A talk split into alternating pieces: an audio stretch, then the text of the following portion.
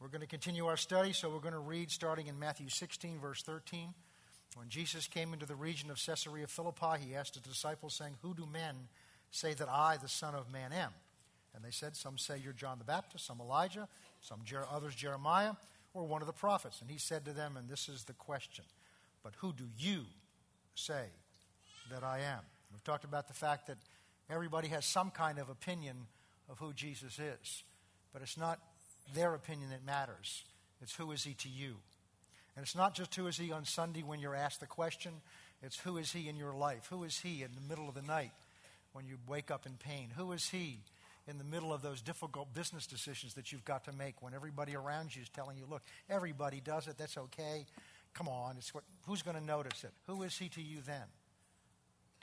Who is he to you when you've run out of every possible resource and it feels like the end is right there? Who is he to you then? Who is he to you? But who do you say that I am? In verse sixteen, Peter answers and said, "You are the Christ, the Son of the living God." Jesus answered and said to him, "Blessed are you, Simon Bar-Jonah, for flesh and blood has not revealed this to you, but my Father who is in heaven. And I also say to you that you're Peter, and on this rock I will build my church. I will build my church, and the gates of Hades shall not prevail against it. And I will give to you the keys of the kingdom, and whatever you bind on earth will be bound in heaven, whatever you loose on earth will be loosed in heaven." Then he commanded his disciples that they should tell no one that he was Jesus the Christ. We're focusing in on this question in verse fifteen and sixteen, "And who do you say that I am?" And Peter's answered, "You are the Christ, the Son of the living God." And Jesus then says to him, "You didn't figure that out, but my Father who is in heaven." And what we've seen is that's God's answer to the question. Peter's or the disciples have shared, you know, who other people think he is. But the answer that God gives is two things. You are the Christ, he is the Christ, and he's the Son of the living God. We've talked about what he didn't say. He didn't say you're the Savior, although he is. He didn't say you're the Redeemer, although he is. He didn't say you're the healer, although he is. It's not that there's nothing wrong with those things. That's what it, he does those things, but that's what he does. That's not who he is. Who I am is a child of God. Pastor is a, is a title that describes an office I stand in. But it's not who I am. It better not be who I am. I better be more than that. So you're not a, uh, you know, a, a car mechanic, a doctor, lawyer. When I was a lawyer, I had to get over the fact that that was not my identity. So many lawyers I worked with, that was their identity. And the problem is when they come to the end and they don't lawyer anymore, they've lost their identity. That's a lot of the crisis that men go through at a later stage in life. It's because their identity is tied with what they do. It's women go through that challenge because their identity becomes that I'm a mother. These children are mine. That's my identity. The problem is when their little identities grow up and move away. Your identity moves with them. And what are you left with? Your identity is not what you do. It's who you are. You need to ask that, yourself that question. Who am I? Who do I think I am? Who do I know I am? Who do I believe I am? I can tell you the answer for a Christian. You are a child of God, just like his answer is. You are a son, a daughter of the living God. And we looked at the Christ means that he was a sent one. You're a sent one also. You're not the Christ, but you're a sent one. It means the anointed one. You've been anointed to do something for God. So your, your, your identity is you are a child of the living God, and you've been sent by God with a purpose. So this answer we're looking at is also our answer. So God's answer to the question is these two things. And we're looking at the second part of it now. What does it mean that he is the Son of the living God? And we've talked about the fact, although we have only studied one of them, that there's three things that that means to us. There may be more, but there's three we're going to look at. The first is the one we're still looking at, it, the fact that God gave his Son. Could have given an angel, could have given Gabriel. He could have, I mean, he sent Gabriel to do some things. He could have picked something up, but he chose his only begotten Son at that point, and he sent him to be a gift to you and to me. What does that mean? Well, the first aspect of what that means that we're looking at is in John three sixteen, "For God so loved the world that he gave his only begotten Son, that whosoever should believeth in him should not perish, but have everlasting life." So what that tells us is it shows us not just that God loves us, but how much God loves us. And that's what we've been looking at. For God so loved. The word so means it's a measure of how much God loves you that he sent his only begotten Son. We looked over in, in Ephesians chapter two, where, where verse four says, says, because of and because of the great love with which God loved us, he made us alive together with Christ, and goes on and talks about our salvation. The, because of, the word because of means why God did it. Why did God send his son to save you? Because of how much he loves you. We looked at the Amplified version of that, which says, in order to satisfy the great and intense love with which God loves me, loves us, he sent his only son for you. And then last time we looked over in John, in Ephesians chapter three, and we began to look that, we began to talk now about, and we're going to continue today, to talk about how to receive that love. Because it's one thing for God to love us with everything he has and is. It's another thing to receive that love, because it takes both. If I were to give a gift to you, suppose I were to take out my wallet and say, Brendan, I want to give my, suppose. suppose. Hypothetical. I were to take out my wallet and say, Brendan, I just want to make a gift of it to you. That's all I can do is to extend it. That's as far as I can go. He has to choose to receive that gift in order to receive the benefit of it. And the same is true of God's love. And so what we looked at last time as we went into Ephesians chapter three, and we saw that Paul prayed for the Ephesians, having gone through and discussed in chapter one what God had done for them. In chapter two, what God had done for them by raising them from the dead, spiritually dead, and making them alive together with Christ. All the things God's done for them. Then he comes to the end of that discussion with this prayer. Father, strengthen them by your Spirit in their inner man, that Christ may be formed in them by faith, that being rooted and grounded in love, they may come to know with all the saints the breadth and length and height and depth, and to know the love of Christ that passes understanding, so that they may be filled up with all of his fullness. What Paul is saying to us, and the Spirit of God through Paul, is in order for us to grow and be healthy as Christians, we have to be rooted and grounded in his love for us. So much of the dysfunction in the body of Christ, so much of the struggles that I believe that I've had to overcome, and I'm still overcoming in some areas. So much of the struggles that you're overcoming and dealing with, and so much of the challenges that were within the church, is because we're not rooted and grounded in his love for us. Now, there's some people just with bad attitudes, bad hearts, and they're going to cause trouble wherever they go. But most most of the trouble that people bring into your life, believers, is because they're suffering. You've heard the expression, hurting people hurt people. So most of the time it's because they're insecure. Most of the time it's because they're hurting, and therefore they're going to turn around and hurt somebody else, and you may be one of the ones in the line of fire. Why? Because they're not rooted and grounded in his love for them. Therefore, the fruit that they produce is not healthy fruit. And that may be true in your lives. So I believe that God wants us to go back and look at what we're rooted in, and find out whether are we really rooted in his love. Because in order to be, because then once you're rooted in his love, he wants to cause you to grow in the revelation of the extent of that love, the breadth and length and height and depth, and to know the love of Christ that passes understanding, which means it's a love that's beyond your mind's ability to grasp, but it can be communicated to you by the Holy Spirit. So that's what we're looking at. So what we want to begin to talk about today is how, what your part of that is. Just as if I were to reach in my pocket and pull out my wallet, I can't get it out because of the because the microphone packs there back, Brendan. But if I could get it out and hand it to you, he'd have to get up out of his seat and come and receive that gift. So we're going to begin to look at what part do we have to play, not in making God love us. You can't do anything to make God love you more, and you can't do anything to make him love you less. He doesn't love you because of who you are. He loves you because that's his nature. He can't help but love you. And so what we're going to talk about today, begin to talk about today, is not to cause God to love you, is to receive something he's already given you. Because one of the things we're going to learn is just because you're not experiencing his love doesn't mean he doesn't love you. And the first thing we need to understand is that we're not going to learn to do these things that we're going to begin to learn today so that God will love us. This is to help you and me receive a gift he's already given. In fact, the Bible tells us in the beginning of Ephesians, he gave it to you before the foundation of the world. God gave his love to you before you were a twinkling in your parents' eye, before you were a twinkle in his eye, before you were a twinkle in your parents' eye. The Bible says he longed for you to come. He was looking for you.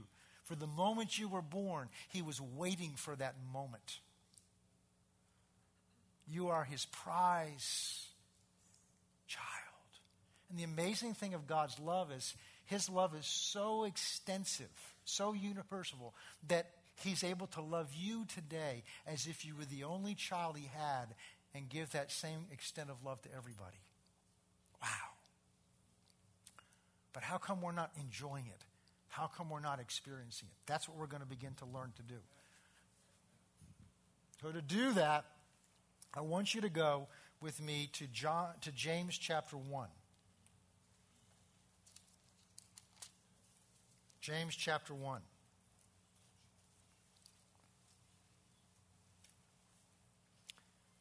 Now, the first chapter of James really talks about a number of things. It starts talking about, you know, handling trials and tests, and, and some of us are going through trials and tests. Many people are going through trials and tests right now. But verse five begins to talk about an aspect of that, and then it kind of branches into something which is broader. It says, if any of you lacks wisdom, so he's talking about something you lack. If any of you lack wisdom, let him ask of God. Isn't that simple? You just ask God. Later on, he says, you're struggling with things. You fight among yourselves because you don't have what you need, so you're trying to take it from one another. And you have not because you ask not. Isn't that simple? There are many places where we studied this last year or so on a Wednesday night where God says, ask, ask, ask. So James says, you don't, the reason you don't have some things is you haven't asked him. And then he says, another reason is you've asked, but you've asked with the wrong motives. So that you may spend it on your pleasure, which doesn't mean God doesn't want you to enjoy things. What it means there is that you're, you know, you're, you're basing your security and your well-being on your pleasures. And pleasures, instead of enhancing your life and enjoying your life, are what you're hiding and, and, and, and basing your life on. Many of you lacks wisdom. Let him ask of God, look at this, who gives to all. Really simple here. Ask. And the one you're asking gives to all liberally, generously. God is a generous God. Sometime I want to just do a study and, and, and, and do a teaching on just God's extravagance. There's words in the New Testament, especially about New Testament, about God's character. He's extravagant. Here's a word, liberally. John ten ten. It says, the thief comes but to steal, kill, and destroy, but I have come that you may have life and have it more abundantly. That word in Greek means a superabundance, not an abundance. Abundance is more than you need. Superabundance is you go multiples of how much of, of, over what you need. Ephesians chapter one, and the, some of the translations use the word, and he's lavished his grace upon us. He doesn't just give you what you need. God's not just whole. God's not holding anything back.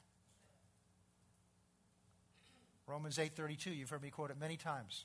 He who spared not his own son, but delivered him up for us all. In other words, if he, didn't, if he, if he gave his own son, how will he not also, together with him, freely give us everything else he's got? Freely. Lavishes. Superabundance. For my God will do, it's in Ephesians chapter three, my God will do exceeding abundantly beyond all that you can ask or think, according to the power that's at work in us. God answers your prayers liberally, generously, because his nature is to be generous. He is generous, otherwise none of us would be here. Because none of you are here because you deserved it, including me. So we're all here by his generosity and his grace. We breathe every day by his generosity and grace. Who gives to all. Now, how many does all include? Everybody. So you're one of the all. All means it includes you. So we're talking about you. God gives to you liberally. Say that. God gives to me liberally. Say it again. God gives to me liberally when I ask. And it will be given to him.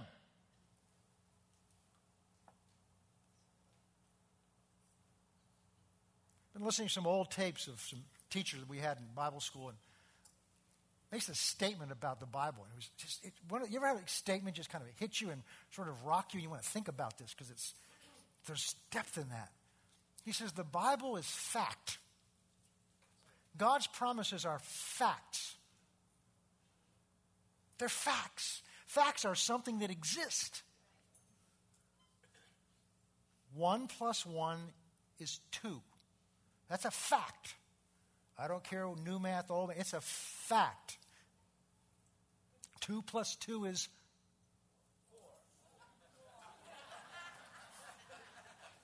we're going to have to do basic math here. It was not a trick question, and it wasn't particularly hard. Let's try that again. Two plus two is four. See, now you learned something today. That's a fact. It's not an opinion. It's not a guess. And facts mean I don't have to hope it's true. I know it's true. Just like my first name is John. That's a fact. I've got a birth certificate that proves it. It is a fact. And this word says, who gives to all liberally, ask to ask of God, who gives to all, all liberally, and it will be given. Ask and it will be given. That's a fact. Okay, Pastor, but it's not been a fact in my life yet. Ah, let's keep on reading. Let's keep on reading. It's not the end of the chapter. But let him ask in faith. Now, I'm in faith. Well, I guess keep going. With no, no, no doubting. For he who doubts is like the wave of the sea, driven and tossed by the wind. Look at this. Let not that man suppose that he will receive anything from the Lord. Uh, let's stop a second, because this is an important point. I am going to get it out, I think. All right. He's smiling, because he thinks I'm going to use him. This is a twenty dollar bill.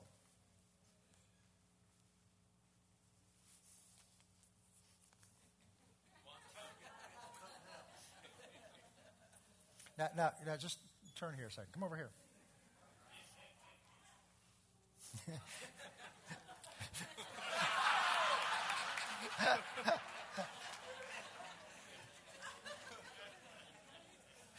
Now, come up again. I want to show a point. Come, come all the way up here. For twenty bucks, you can come all the way up here. now, now, notice this. Go, go, do, do what you did before. No, no, stop a second.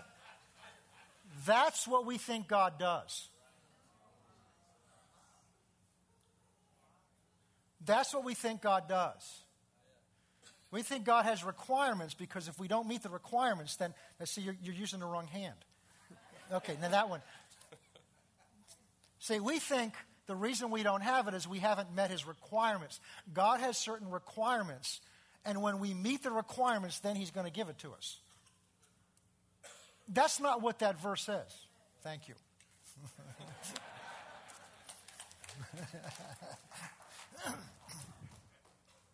Look at what it says.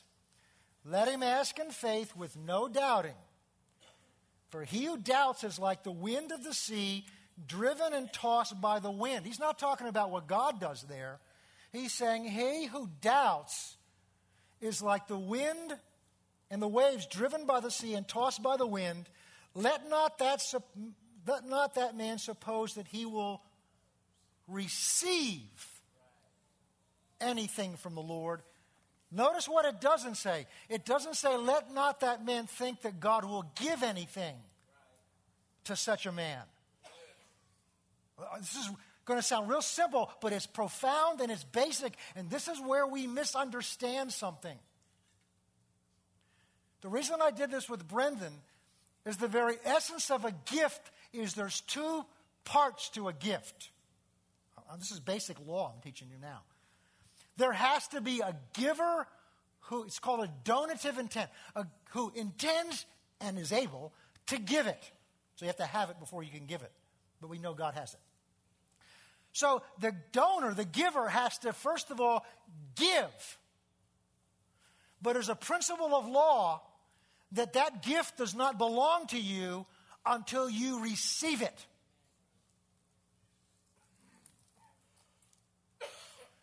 So this verse is saying that when we doubt, when we don't stand solidly in faith and we doubt, we become unstable. And that instability makes it impossible for us to receive what God's already given.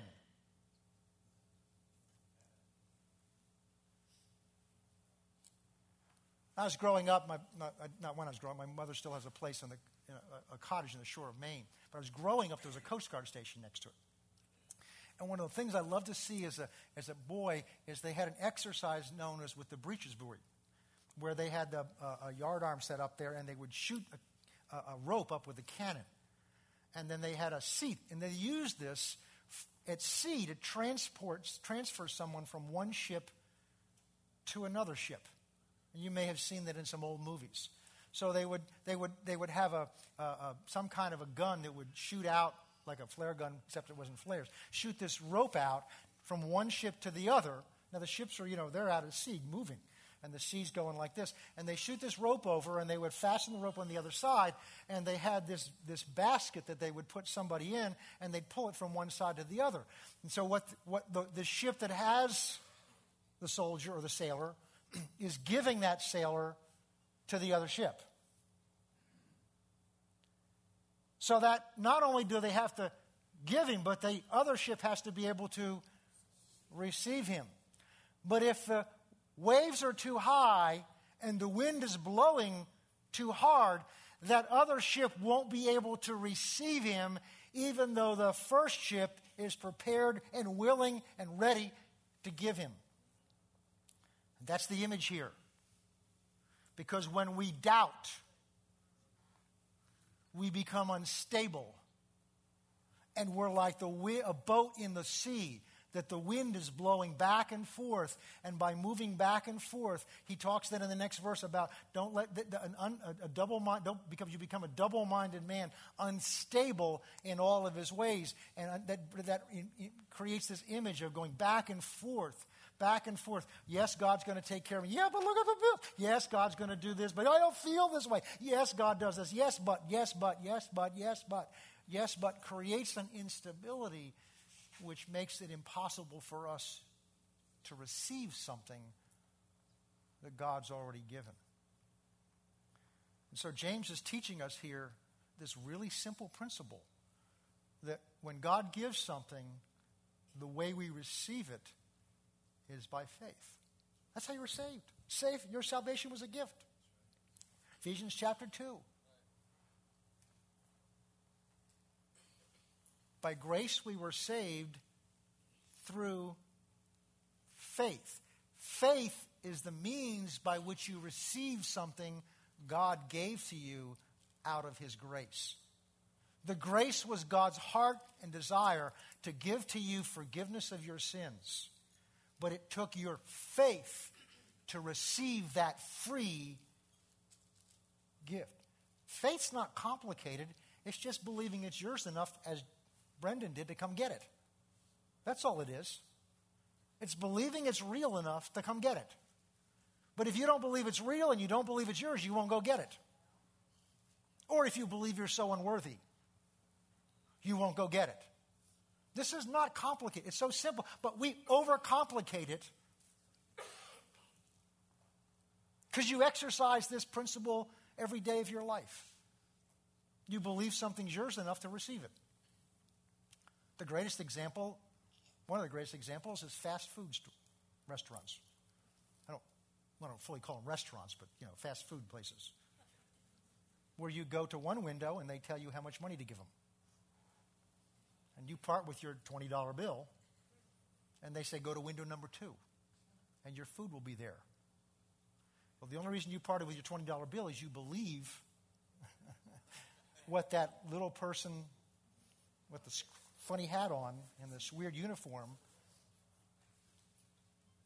the pimples on their face.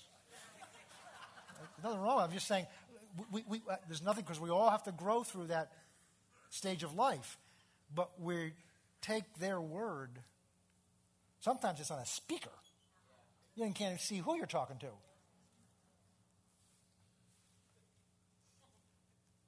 And you give them your twenty dollars and you drive up to the next window fully expecting that when that window goes like that, they're going to hand you a bag that has everything you gave your twenty dollars for. That's faith. So the principle here is that in order to receive anything that God freely gives you, we receive it by faith. That includes his love. Ephesians chapter three, part of Paul's prayer is that he would strengthen them, that Christ would be formed in them by faith. So the way we're talking about, how do you receive this gift of love that we've been talking about?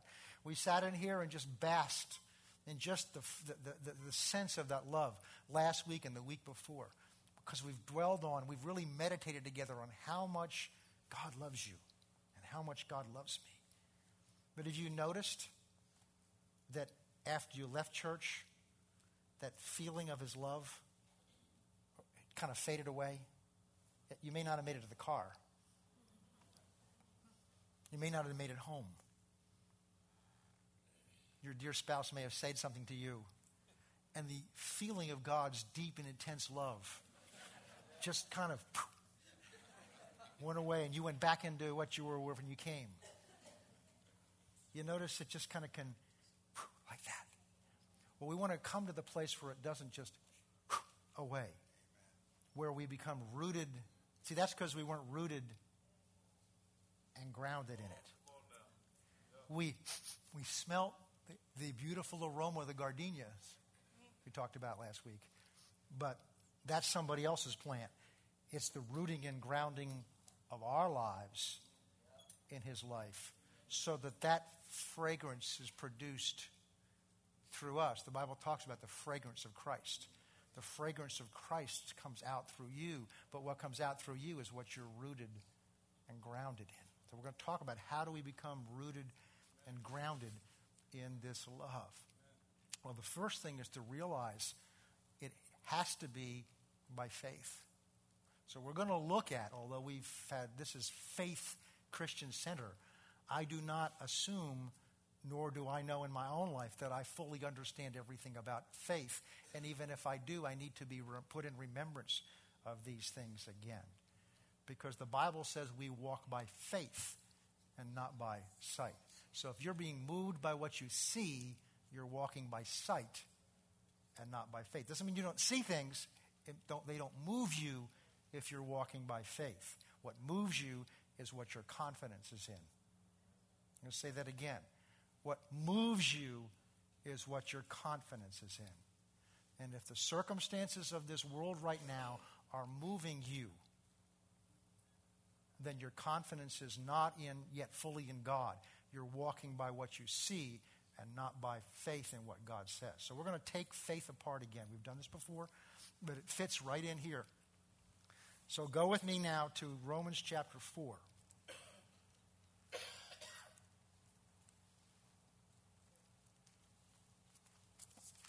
This is just basic stuff. But this is a good time to go over basic stuff like this. Just to be reminded of things we already know.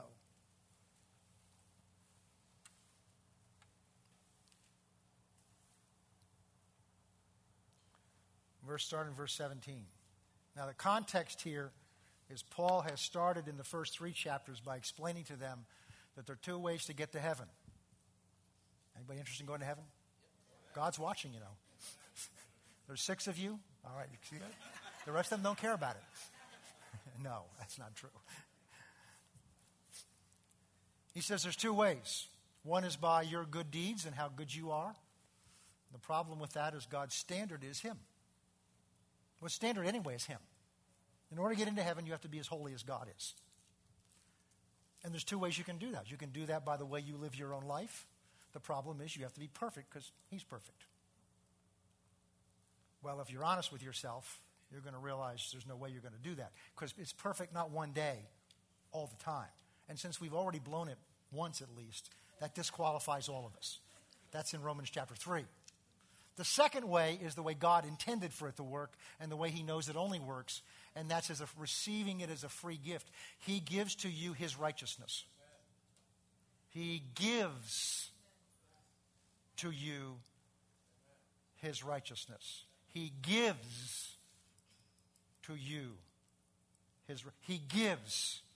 That means it's a gift. And what have we learned about gifts? They have to be received by faith. So God says, here's what I've done. I've sent my Son, Jesus Christ, to pay for your sins. But that doesn't do anything for me. That's the giving of the gift. That gift only does anything for me once I receive that gift. That's what coming to Christ is about. And when I come to Him, what I'm doing is I am choosing, because faith is an act of your will. I am choosing to believe that He paid for my sins on that cross and gave to me His righteousness. Why? Because Second Corinthians five twenty-one says, He who knew no sin became sin that we might become the righteousness of God in Christ Jesus. He didn't just clean you up, buff out the, the you know, the scratches and paint the, the, the you know the parts that had gotten damaged and just you know you know pull the dents out and set you, because that's He just made you back where you were before. He literally gave you His righteousness. That means when you come to God, you're coming wearing His righteousness, not yours. See, I used to have trouble really getting into prayer because I spent the first ten or fifteen minutes telling God everything I'd done wrong. Until I read a book about somebody else that did that and said they can never have confidence. But about, about that point, whatever confidence I had before I started was gone. God, I'm not doing this. I'm not doing that. I should be trying harder at this. I should be doing this. I should be doing that. Blah, blah, blah, blah, blah, blah, blah, blah, blah. As if God doesn't know any of that. And by the time I finished all of those things I wasn't doing, I had no confidence that He was going to hear me. I wouldn't. I don't know why He would. That's not what the Bible says. The Bible says come boldly to the throne of grace. The Bible says we have an open access to His throne. Free and open access to His throne. Why? Because He's given us His righteousness. I was trying to come to Him in my righteousness.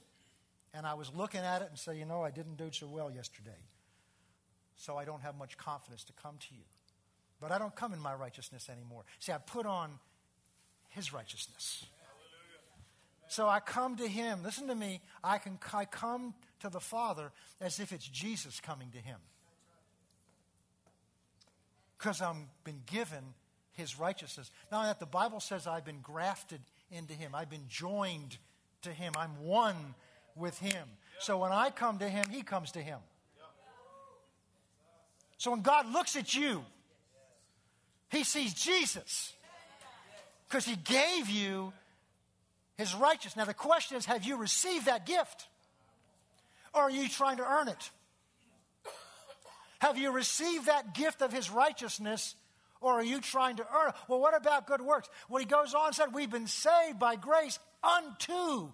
But you can't truly do those good works God's way until you're rooted and grounded in that love. Because you're going to produce your fruit. Maybe nice fruit. But it's not His fruit. So this gift of righteousness, that's what Paul talks about in chapters one through three. Chapter four talks about how we receive that gift and operate in that gift. So it talks about the faith of the father Abraham. And remember Abraham, Abraham was the man that God chose out of a land that worshiped the moon. God appeared to him and said, I'm going to make you a father of many nations. I'm going to make you. Not I discovered you are. I'm going to make you a father of many nations. And isn't it interesting when God spoke that to him, not only did Abraham and Sarah have no children, and that wasn't his name yet then, but not only did they have no children, she was barren. Amen. And they were too old. So God spoke something to him. There was a physical, natural impossibility. God loves those things. Oh, he loves impossibilities. He loves them. Why? Because he gets all the credit. There's no way. See, when you've run out, you hit that situation that is utterly impossible. That's when you give up. Now God can work. Many of us are in God's way. We're trying to clean it up and then have God come polish what we cleaned up. We're trying to show him what we can do. He knows what you can do.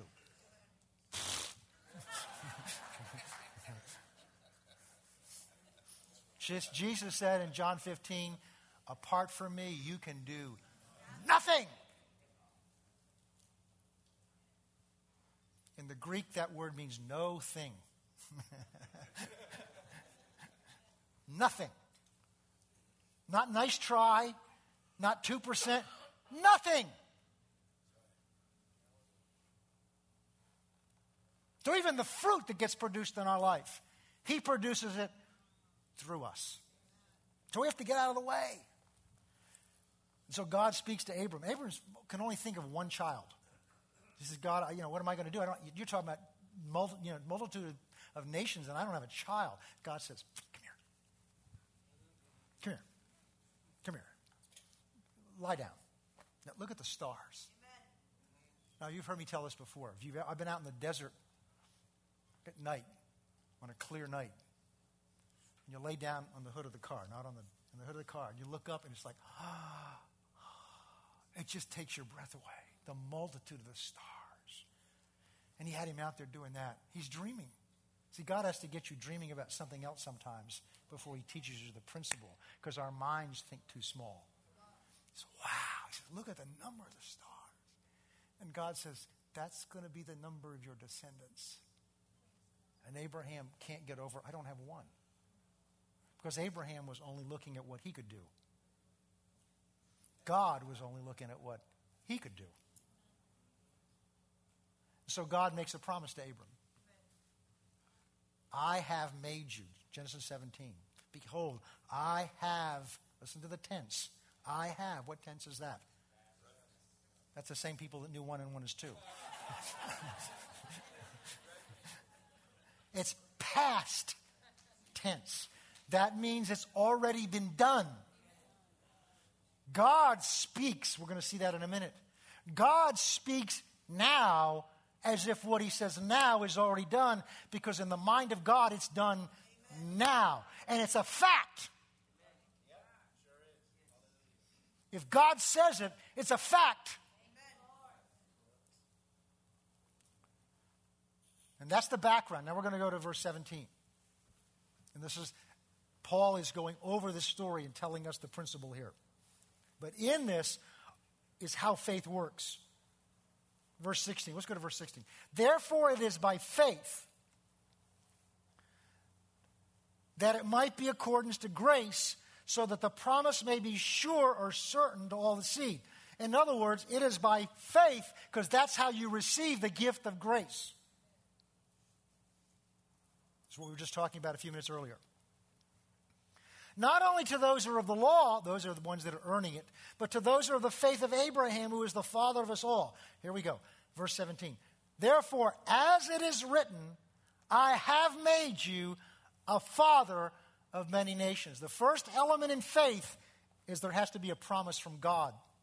Because unless God promises it, he's not going to do it. But when you have a promise from God, it's a fact. It's done. As it is written, a father of many nations, have I already made you. At that point, he had nothing and no prospect by his natural understanding of having a child. But the difference was now God said, as far as I'm concerned, I've made you a father of many. So he has the promise of God. So faith starts with what God says. Just like your faith that you are going to get your cheeseburgers, fries, and a Coke at the second window is because you believed what that person in the first window said. If you looked at them and you said, mm, I know this person, I can't trust them, you wouldn't have given them your twenty dollar bill, would you? So you gave them a twenty dollar bill because you, listen to me, you believed what they said. They said, go to the second window and you'll pick up your order. That was the word they gave you. And you believed them, and the proof of it is you let go of your twenty dollar bill and you went to the second window.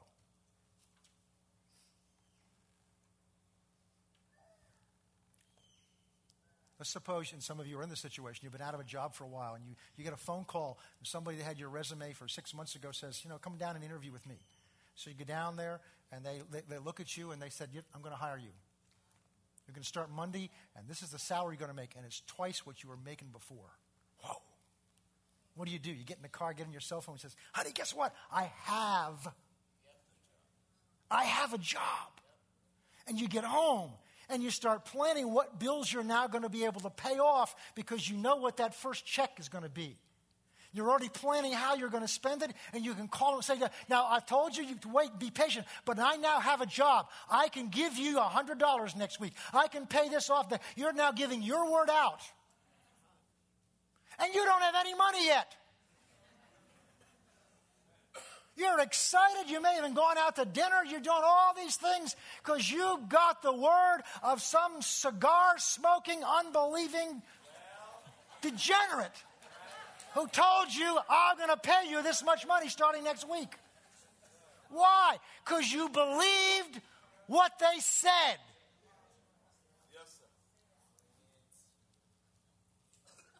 But our Heavenly Father, who hangs and holds the stars and the moons in the high sky with his words of his mouth, who creates every breath that you breathe, who cannot lie, says, I will never leave you or forsake you. I will not let you utterly be cast down. I will supply your needs according to my riches and glory. We run around complaining we're going to go broke. When we trust the teenager and the McDonald's window, and the cigar-smoking employer's word more. It starts with your trust in the word of the person who spoke it to you.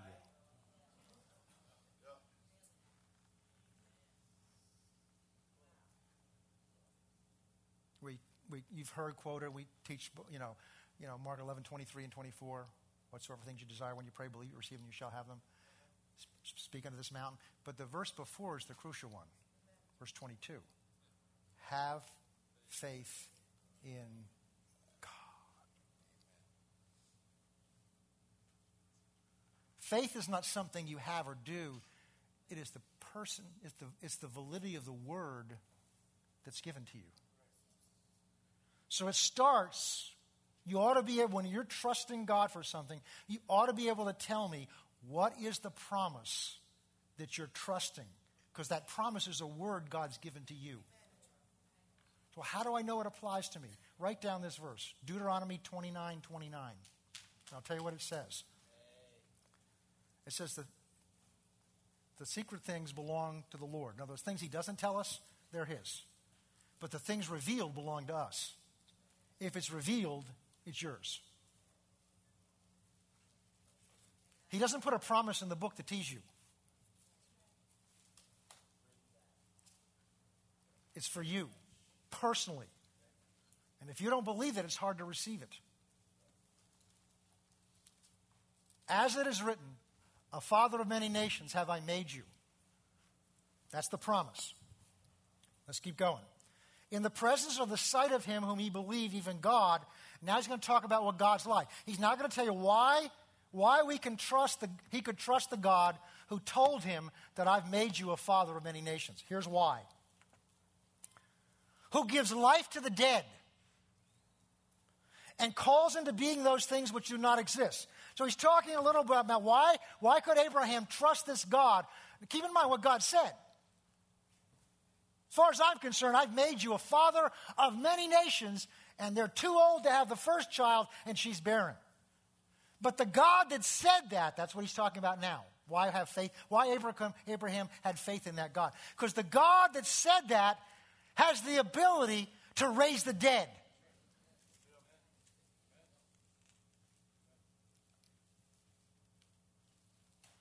The best that man can do, the best medicine, the best technical, we can't do that.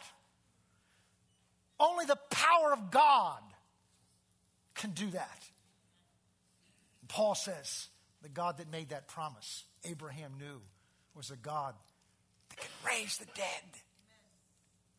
Take something dead and bring life to it. Take a dead womb in a woman that was already too old and bring life into that womb. Take the loins of that man that were too old and bring life into that womb.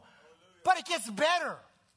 Not only can this God take something that already existed and died and bring it back into existence, but he can take something that's never existed before and just with the words of his mouth cause it to come into existence.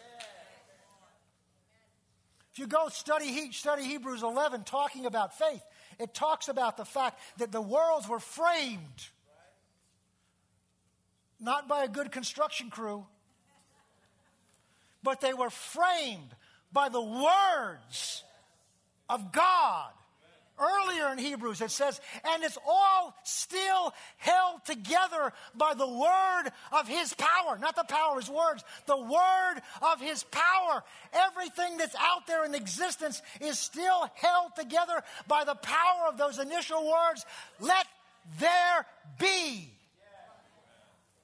And we're talking about can I, how can I evaluate whether I can trust his word? That's the word we're talking about. The one whose words cannot be denied.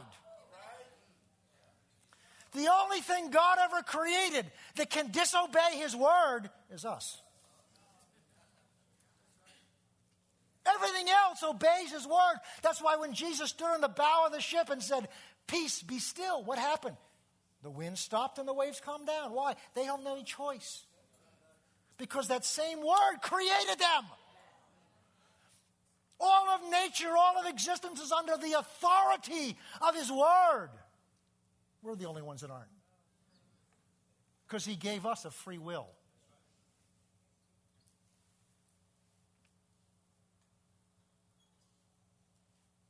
Paul's saying, the reason he could trust that word, as far as I'm concerned, I've made you a father of many nations, is because the one who spoke those words spoke things into existence before that never, in other words, we're going to get on to that. We may not get there today. Oh, let's get moving on. This is good stuff. All right, verse eighteen. Now, that's that's what God said. But now, this is where we, now we're going to go to where we live. We have what God said. So you read your Bible in the morning, or you come to church and you read a promise, or hear a great message on faith, or, God, or healing, or whatever it is. You now have got what God said. Now you got. Now you got to deal with what. You, now you got to deal with the circumstances that are out there. See, God had he Paul or uh, uh, Abraham had this wonderful God moment when God speaks it to him, but God wasn't whispering in his ear twenty-four hours a day. Don't forget, I said you're a father of many nations. Don't forget, I said you're a father of many nations. Don't forget, I said you're a father. Don't forget. Don't forget. Don't forget. forget. Now Abraham had to do something. He had the promise, but now the battle starts because his body speaks to him. And Sarah's body spoke to him every time he opened his eyes. She didn't look like she was childbearing anymore. They looked old.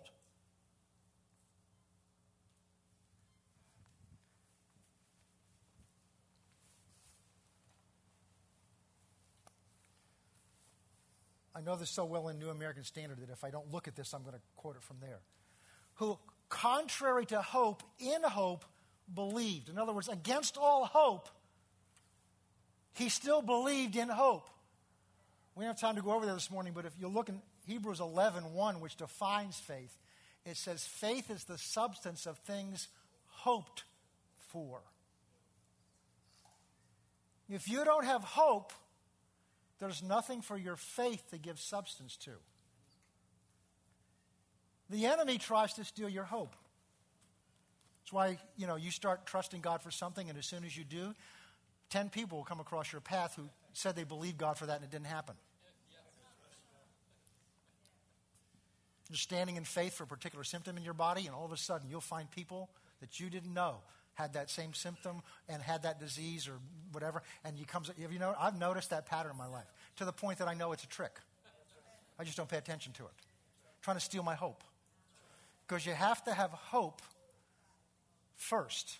Hope is like the thermostat in your house in the wintertime. You get up in the morning and it's cold, so what do you do? You go to the thermostat. And you say, oh my goodness, it's only sixty degrees in here. So you turn the thermostat up to whatever you want. Let's say sixty-eight. Now, it's not sixty-eight now just because you turned the thermostat up there, is it? But the thermostat tells the furnace where your hope is. I hope it's going to be sixty-eight in here soon. The thermostat sends a signal to the furnace where the power is, where the ability is to produce the heat to bring it up to what you hope to. If you don't have a thermostat, you got all the power in your basement or wherever you have it, but it's not going to do anything because there's no goal that's been set for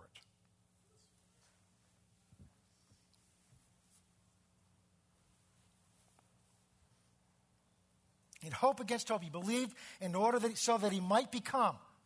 So lo- notice this order. He believed so that he might become. Three things here. Over here, God made the promise. Over here is that promise becoming real in his life, having the promise. God's promise is over there. That promise being real in his life is over here. But between the promise and God and Abraham having it over here, something had to happen in between. He had to believe the promise before he could have what was promised. Some people may not say it, but this becomes our attitude. Well, seeing is believing. No, that's the opposite of what the Bible says. He had to believe first in order to become.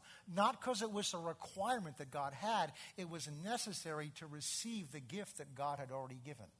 Just like Brendan had to believe that, that I intended to give him as an example, that twenty dollar bill.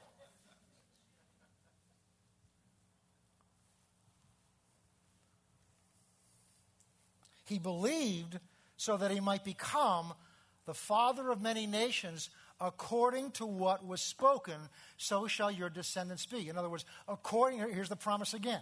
He had to believe so that he might become what God had already promised him he was going to be.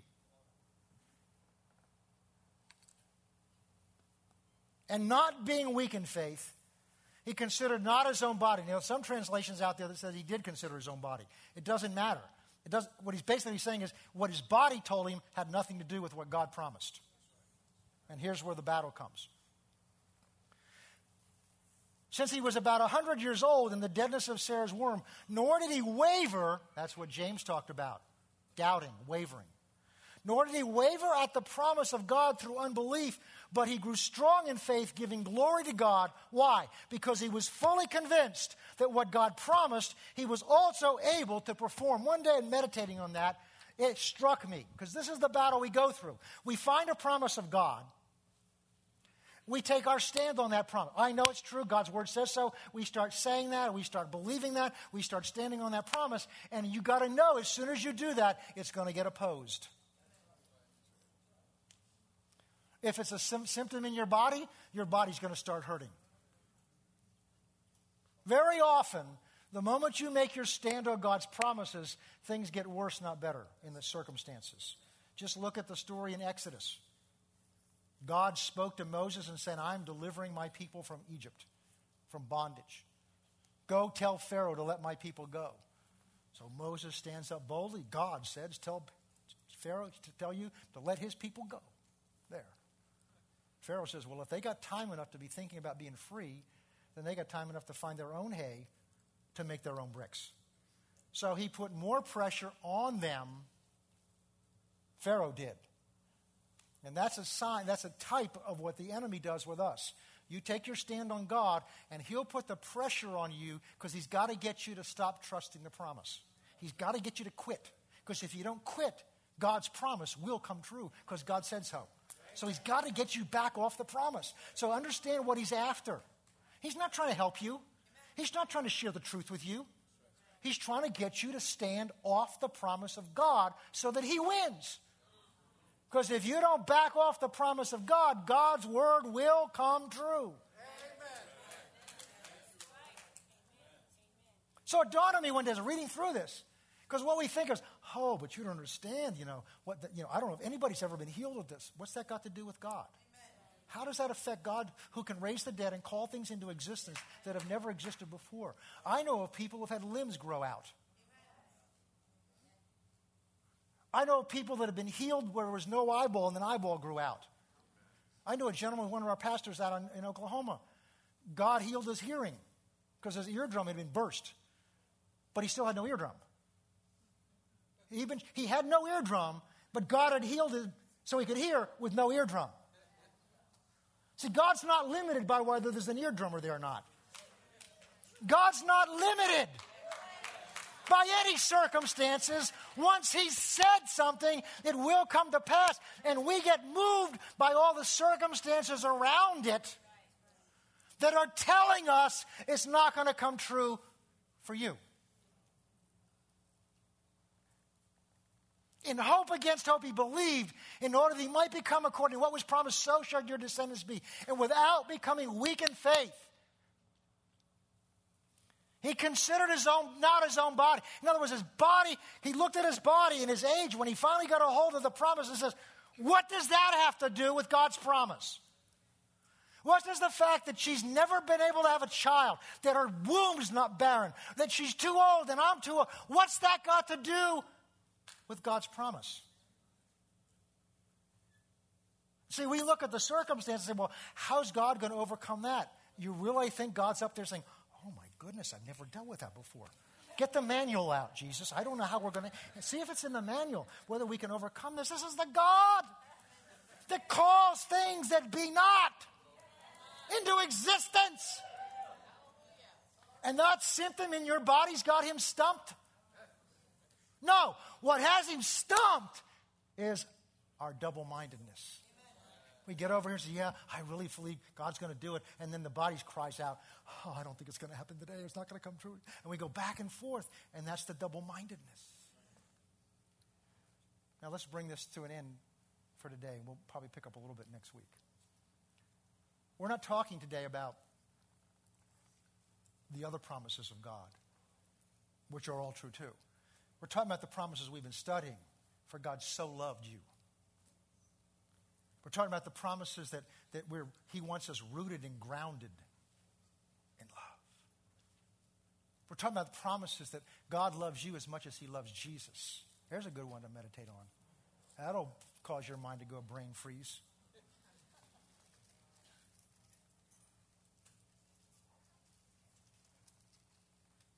How do I receive this gift? By faith.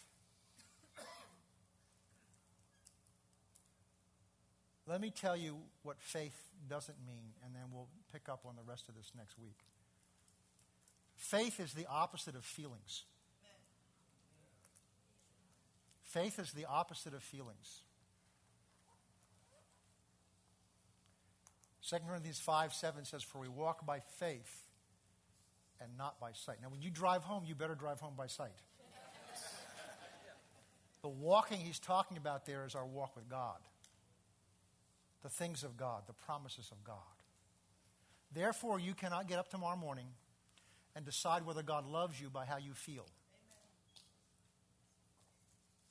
You have to settle for yourself because of God's words, his scriptures. The fact that God loves you so much that he gave his son's life in your place. And as that fact becomes established by faith in your heart, your feelings will begin to change. We're going to pick up next week, and we're going to talk about how to increase your faith. I'm going to show you how to do it, and then I'm going to give you some tools to begin to do it. Let's pray. Father, we thank you today for how much you love us. Lord, we may not be feeling it right now, but we accept it as a fact because your word says so.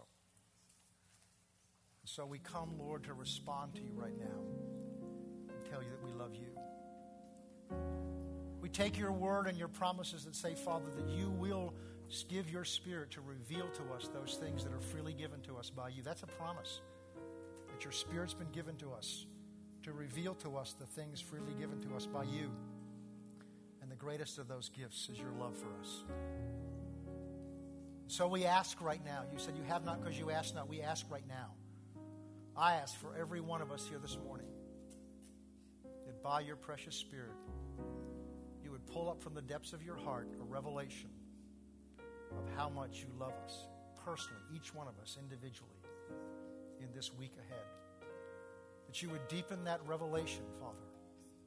That it would become so real to us, Lord, that it would change and transform us, that we would become rooted and grounded in love and therefore come to know together, all of us, with all the saints, the breadth and length and height and depth, and to know the love of Christ that passes understanding. Thank you, Father, that you'll do exceeding abundantly beyond all that we ask or think, according to the power that works in us.